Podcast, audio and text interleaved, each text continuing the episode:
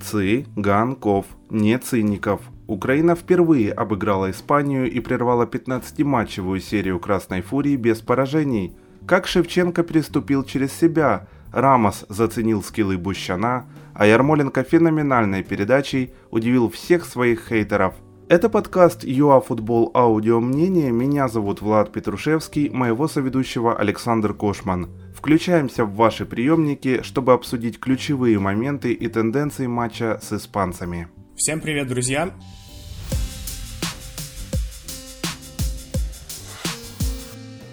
Понятное дело, что после поражений французам и немцам имела место некая напряженность. На предматчевой тренировке Шевченко даже по-отечески наставлял и мотивировал Миколенко.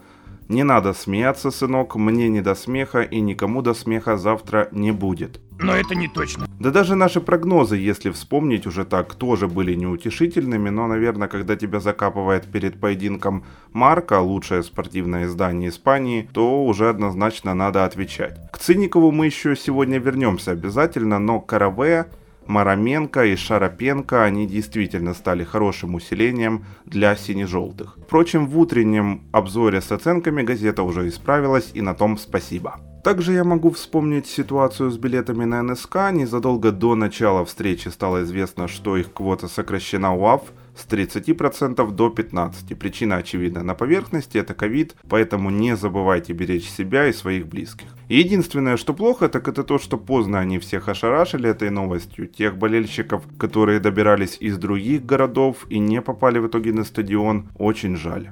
Насчет болельщиков, конечно, обидно, что не получилось э, у всех посетить этот матч, но нужно понимать реалии сейчас, и надо сказать спасибо УАФ, которые сократили количество э, болельщиков на стадионе, потому что для 90-тысячного стадиона 30% э, это очень много. В ситуации, которая сейчас есть в Украине, это неправильное решение. У всех болельщиков, которые не попали на стадион, конечно, я думаю, руководство УАФ может попросить прощения, но они поступили правильно. Наверное, другого какого-то решения не должно было быть. Насчет Миколенко, то да, наверное, может быть то, что он посмеялся, ему помогло потом со сборной Испании сыграть достаточно уверенно. И он все-таки в этом матче смотрелся уже как лидер обороны, что меня лично порадовало. Переходим непосредственно к поединку тогда. В стартовом составе Украины вышло 9 футболистов, которые так или иначе связаны или были связаны как-то со структурой Динамо в прошлом. Мол, именно поэтому мы играли в автобус, успели начаться даже такие разговоры в этих ваших интернетах. Но, конечно, это что-то из серии «Смело делите пополам и будете правы». Испанцы тоже вышли 4-3-3, Луис Энрике продолжает омолаживать свою команду, но подробнее о Фурии мы поговорим немного позже.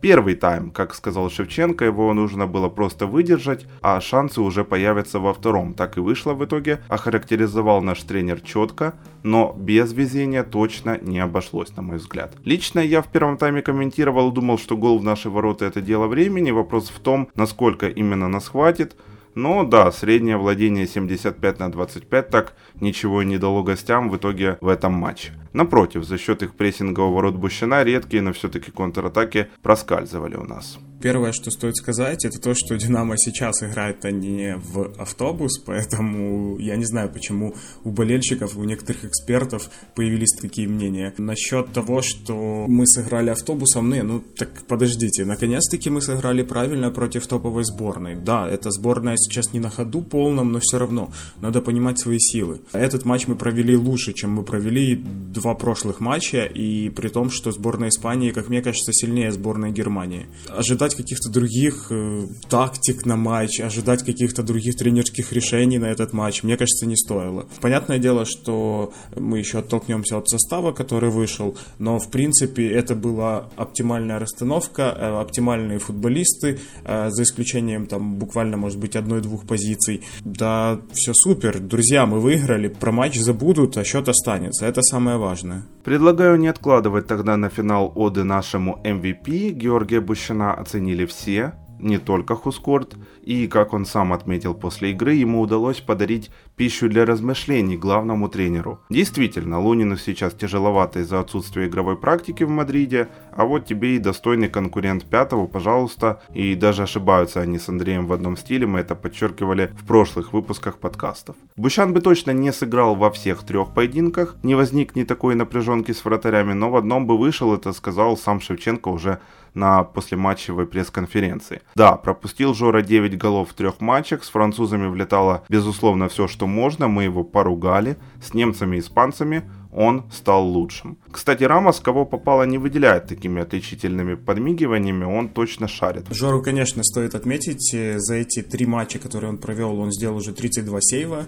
Это ну, просто какие-то нереальные цифры, с учетом того, сколько мы пропустили. В Лиге нации он сделал 20 сейвов, тоже неплохо, да, то есть э, мы видим, что у нас появляется конкуренция на воротах. Тут важно понимать, что, скорее всего, если бы был здоров Лунин, то Лунин бы занял место в основе вот на эти три матча, и он бы получил вот этот вот э, карт-бланш доверия от главного тренера. И, в принципе, Шеви сейчас есть о чем задуматься, потому что мы увидели, что вот, например, к третьему матчу уже не было видно разницы между Пятовым и Бущаном в воротах, при том, что играла не основная защита. Но надо понимать еще второй момент, что когда у нас будет основа, то у нас два центральных защитника основных – это игроки Шахтера.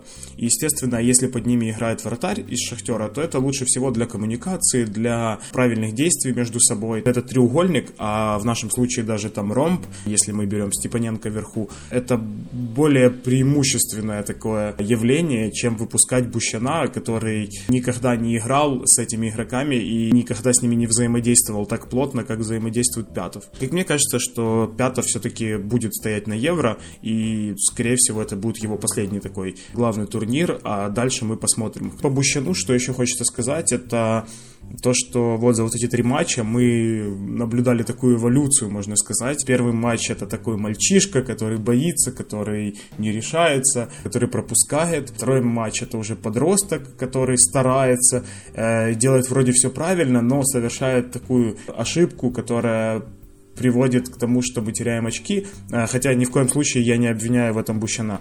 Вот. И третий матч это уже мужчина, который выбирает правильную позицию, который реагирует практически на все мячи. Я еще раз поздравлю Жору с таким дебютом, потому что за три матча совершить такой скачок, это дорогого стоит.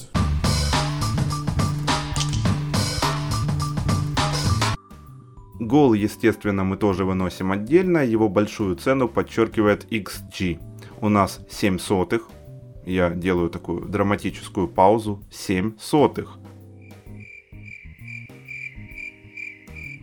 А у Испании число ожидаемых голов стремится к двойке. Разница, очевидно, очень большая. Одна из, не знаю, двух-трех реальных контратак завершилась взятием ворот в исполнении Циникова эм, прошу прощения, Цыганкова. С этой маркой важно не запутаться, как правильно, потому что там сидят настоящие эксперты. Мой вопрос к тебе. Гол – это результат того, как испанцы застряли в полупозиции или что-то другое? Ошибка ДХ, я не знаю. И отдельно по Ермоленко также давай затронем. В принципе, своей игрой на оборону и классной результативной передачей Андрей показал, что именно он готов давать сейчас сборной. А, хотя в атаке у него, конечно, было очень много брака в непосредственных своих обязанностях. И мне казалось, что Цыганков должен со скамейки выйти как раз вместо игрока Вестхэма, а не вместо Зубкова. Конечно, можно сказать, что сборная Испании пропустила гол, потому что игроки застряли в полупозиции и так далее. Но Честно говоря, надо понимать, что сборная Испании играла достаточно высоко. Когда Бущан выбивал мяч при любом таком ударе, то сборная Испании как можно выше поджимала наших игроков. Сказать, что игроки сборной Испании были в полупозиции, лично мне, ну, не знаю, никак не кажется так. Поэтому я бы сказал, что здесь, э, во-первых, практически не было ошибок. Единственная ошибка это то, что нужно было встречать Караваева. Когда Бущан выбил на него мяч, нужно было плотнее его встречать. Как раз таки Ригелон его не встретил плотно, и из-за этого началась э, эта контратака. То есть Ригелон не встретил плотно Караваева, Караваев, получается, остался один, скинул на Ермоленко. Ермоленко буквально быстро обработал мяч, увидел Цыганкова. И Цыганков, в принципе, сделал, ну, я не знаю, даже топовые форварды не делают то, что сделал Цыганков. Во-первых, он обработал мяч сразу себе на ход, не потеряв вообще ни доли секунды, то есть вообще не замедлившись.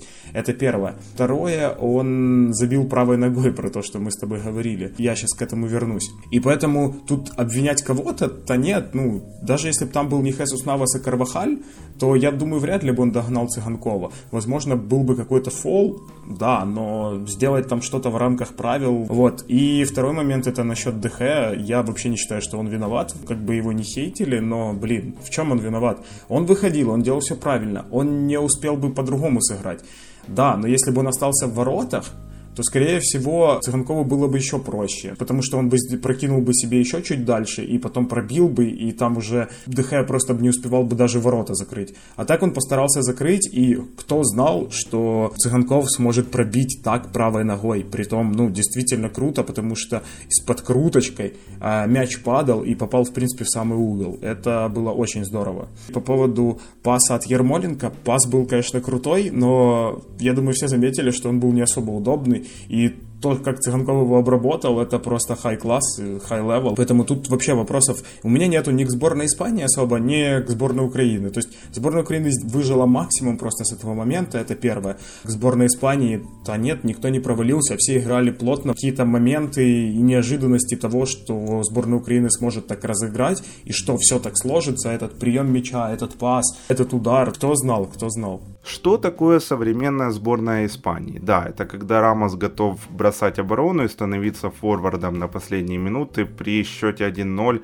не в пользу своей команды. В целом видно, что испанцы сейчас экспериментируют ввиду смены поколения, они проверяют глубину состава, но я согласен и с Регелоном, мол, в большинстве случаев Испания выиграла бы такой матч, и даже с Родри. Опорник считает, что команде не хватило в этом поединке бомбардира. Ибо ничего специфического гости не предложили по факту. На этот раз Фатимы закрыли, к навесам Траоре тоже были готовы, даже несмотря на то, что Соболя да повозили, но Шевченко сказал, что Эдуард со своей задачей в итоге справился, сделал именно то, что от него просил тренерский штаб. Да, соперник растягивал фланги, но два самых убийственных момента именно во втором тайме, они родились только после того, как Забарный не успел за Торресом и затем за Эрсабалем. А я напомню, что парню полтора месяца назад стукнуло 18 лет, поэтому ничего такого здесь нет. Очень понятно, что ему непросто. Окей, владение мячом, традиционное давление на арбитра и такие mind games, но даже разбалансированная Германия в итоге нам доставила больше проблем. Это таке. Давай отметим еще по сборной Испании. Это то, что Украина впервые за 17 лет забила ей. Круто, потому что последний раз забивал ей Шевченко. Скажем спасибо ребятам. Вот, э, по поводу Забарного, да, то, что ты отметил, мне тоже не совсем понравился его матч. Да, он молодой, и это нормально, но просто третий матч подряд. Я говорил насчет Бущана, да, то есть видно, как он спрогрессировал за эти три матча. Насчет Забарного я не увидел такого роста, и, если честно, это немного печально. Естественно, он молод, и ни в коем случае я не ставлю на нем крест, просто хотелось бы увидеть более какие-то уверенные решения, потому что вот в первом тайме был момент, когда Забарный провалился, в принципе, весь первый тайм Сидорчуку, Макаренко приходилось работать именно с Забарным в плюс, и Караваев тоже, чтобы не дать ему провалиться еще больше. Был момент у Эра Сабали, насколько я помню, когда не-не-не, не у Арсабаля, был момент у Родриго, по-моему, когда он пробивал и Забар там провалился, но Естественно, такие моменты будут, просто это то, что я хотел бы быстро отметить. А насчет Испании, ну, смотри, надо понимать два момента. Нам в этой Лиге нации повезло с этими командами, на самом деле, со сборной Испании, со сборной Германии. Две команды находятся не в оптимальных кондициях, максимально не в оптимальных, но у сборной Испании сейчас выше класс просто игроков. А, плюс осталось еще то старое поколение, которое, в принципе, готово мотивировать, готово вести за собой. Поэтому у них результаты бывают, но при этом не такие яркие, как были ранее. Сборная сборная Испании строится, она омолаживается. Э, то, какие процессы там происходят, это вполне нормально, и э, я не думаю, что там перед э, именно сборной Испании ставят только выигрыш чемпионата мира и только выигрыш чемпионата Европы. Просто все прекрасно понимают, что идет смена поколений. И если раньше команда строилась на игроках Барселоны по большей части и философия была барселонская, то сейчас как таковой философии Барселоны нет, потому что игроков из Барселоны там не особо-то и много. Ну и в принципе Барселона сейчас не играет в то, что играла ранее. Yeah. наши сердца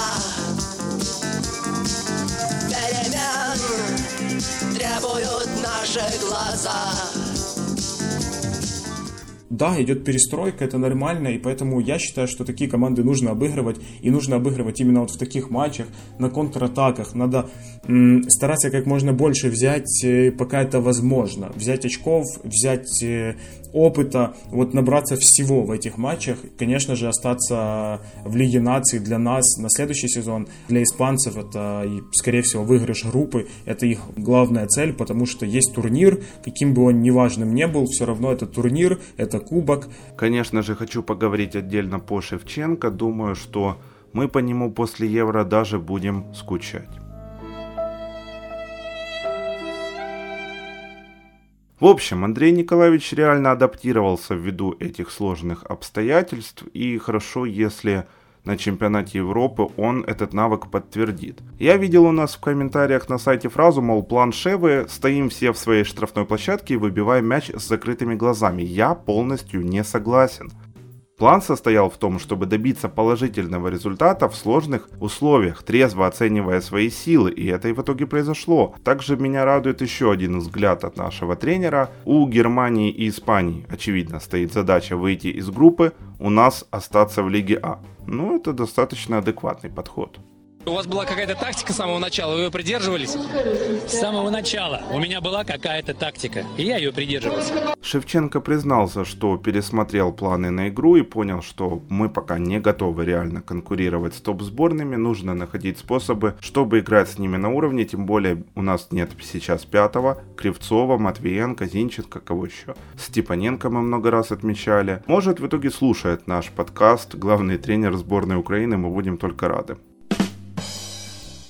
Хотя у меня одна претензия все-таки есть. Зачем нужно было разбивать такой работающий динамовский блок в центре поля, непонятно, потому что Коваленко чуть не наварил своими обрезками. Связка опорников Макаренко-Сидорчук, на мой взгляд, работала неплохо. А, честно говоря, насчет Коваленко уже не особо хочется даже говорить. Спасибо Шевченко, что он выпустил Шапаренко, и кажется, он нас услышал, потому что, ну, действительно, Шапаренко же выглядел намного лучше. То, как он играл пяточками, то, как он, в принципе, возил Наваса и Мерина. Ну, блин, это было круто.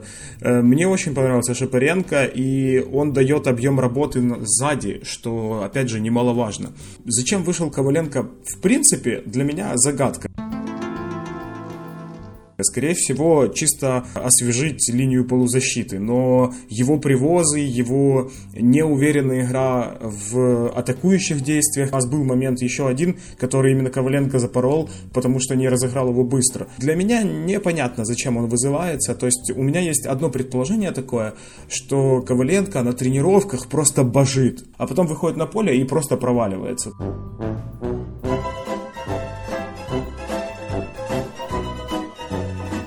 У меня лично только такое может быть объяснение. У нас полузащитники в других командах играют получше, чем Коваленко. Он даже в Шахтере не является основным, но почему-то в сборную его вызывают и притом его выпускают. Еще раз скажу спасибо за Шапаренко, потому что э, действительно провел достаточно хороший матч. Еще хотел бы по полузащите пройтись. А Макаренко, в принципе, провел неплохой матч, но единственное, что, кажется, физики не хватает. Бывали моменты, когда он не успевал, но вот эта связка Макаренко-Сидорчук, как ты отметил, достаточно хорошо работала. И Шапаренко, который иногда подключался к атакам и садился тоже хорошо. Еще момент э, по поводу Зубкова. В принципе, провел неплохой матч, и даже был момент с пенальти, ну, там не было пенальти, потому что он сильно, сильно подставлялся на самом-то деле. Но почему не выходит Цыганков в основе? Вот что мне непонятно.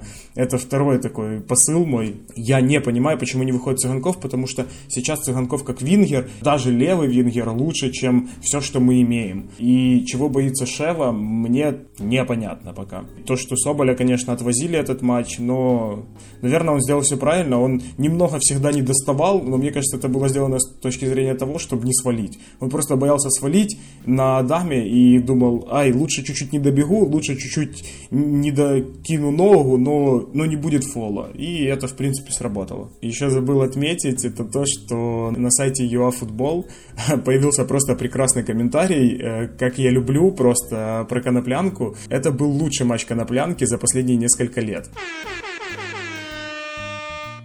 Прекрасно, потому что так и есть. Все отрабатывают на оборону. Атаки не задерживаются.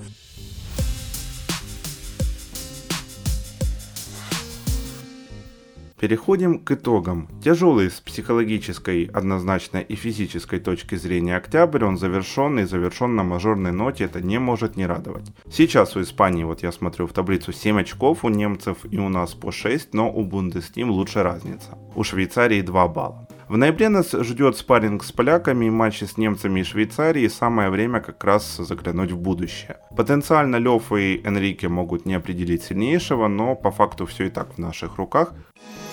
Послушай, все в твоих руках. Обыгрываем Швейцарию, хотя бы не проигрываем ей и все. Мы остаемся в Лиге А, вновь играем с сильнейшими и прогрессируем. Бинго! А мы, в общем-то, эту игру и не вспоминали, потому что, блядь, это совсем другой турнир во-первых, все шансы в наших руках, и все в наших руках. А второй момент, на 90% мы остались в Лиге наций на следующий сезон и остались в Лиге А. Я сомневаюсь в какой-то невероятный камбэк сборной Швейцарии, но все может быть, естественно, но э, у нас 6 очков, у немцев тоже 6 очков, поэтому тут еще даже не знаю, кому стоит больше переживать, нам или немцам, посмотрим, конечно же. У нас остался, да, как ты отметил, матч со сборной Швейцарии и матч со сборной Германии. А, что одних, что вторых выигрывать можно. Если будет основа, то будет прям прекрасно. Но, например, с матч, в матче с немцами я бы выпускал не полную основу, а вот выпускал бы что-то из вот этого центра поля, который выходил с испанцами, который более оборонительный, потому что более атакующий нам вот реально сейчас сто лет не нужен. Со сборной Швейцарии, пожалуйста, но в матче со сборной Германии хочу увидеть именно оборонительную команду, которая будет вылетать в контратаки и делать это максимально правильно, и мы потом просто порадуемся за результат. Также надо отметить еще такой вариант, что в принципе, как бы это смешно не звучало для многих слушателей, у нас есть шансы побороться за первую строчку. Немцы будут э, сражаться с испанцами, мы будем сражаться с немцами и швейцарцами. Если мы в теории выиграем эти два поединка, то мы можем претендовать на наивысшее место в этой группе. И я думаю, э, Шевченко хоть и сказал, что самое важное для нас просто остаться, но никто не побрезгует тем, чтобы занять первое место, естественно. А после этого матча сборная Испании может и пошатнуться. Было бы круто посмотреть даже на то, как мы выиграем эту группу. Естественно, это такие мечты, но шанс всегда есть, поэтому давайте просто болеть за нашу сборную и надеяться на самое лучшее.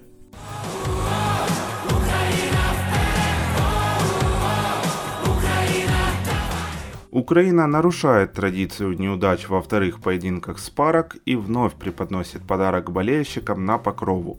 Год назад, я напомню, мы гудели после успеха с Португалией. В общем, Андрей Николаевич, мы надеемся, что нам всем уже можно смеяться, это был подкаст ЮАФутбол Аудио Мнение, и мы благодарим вас за прослушивание. Напоминаем, что ваши комментарии, предложения, вопросы, лайки, колокольчики и, конечно же, подписка на YouTube, Google подкасты и CastBox – это все по умолчанию. Не попадайте в офсайт и не коверкайте фамилии игроков. Надеемся, что вы также яростно и ярко поддерживаете нашу сборную, как мы. Всем пока!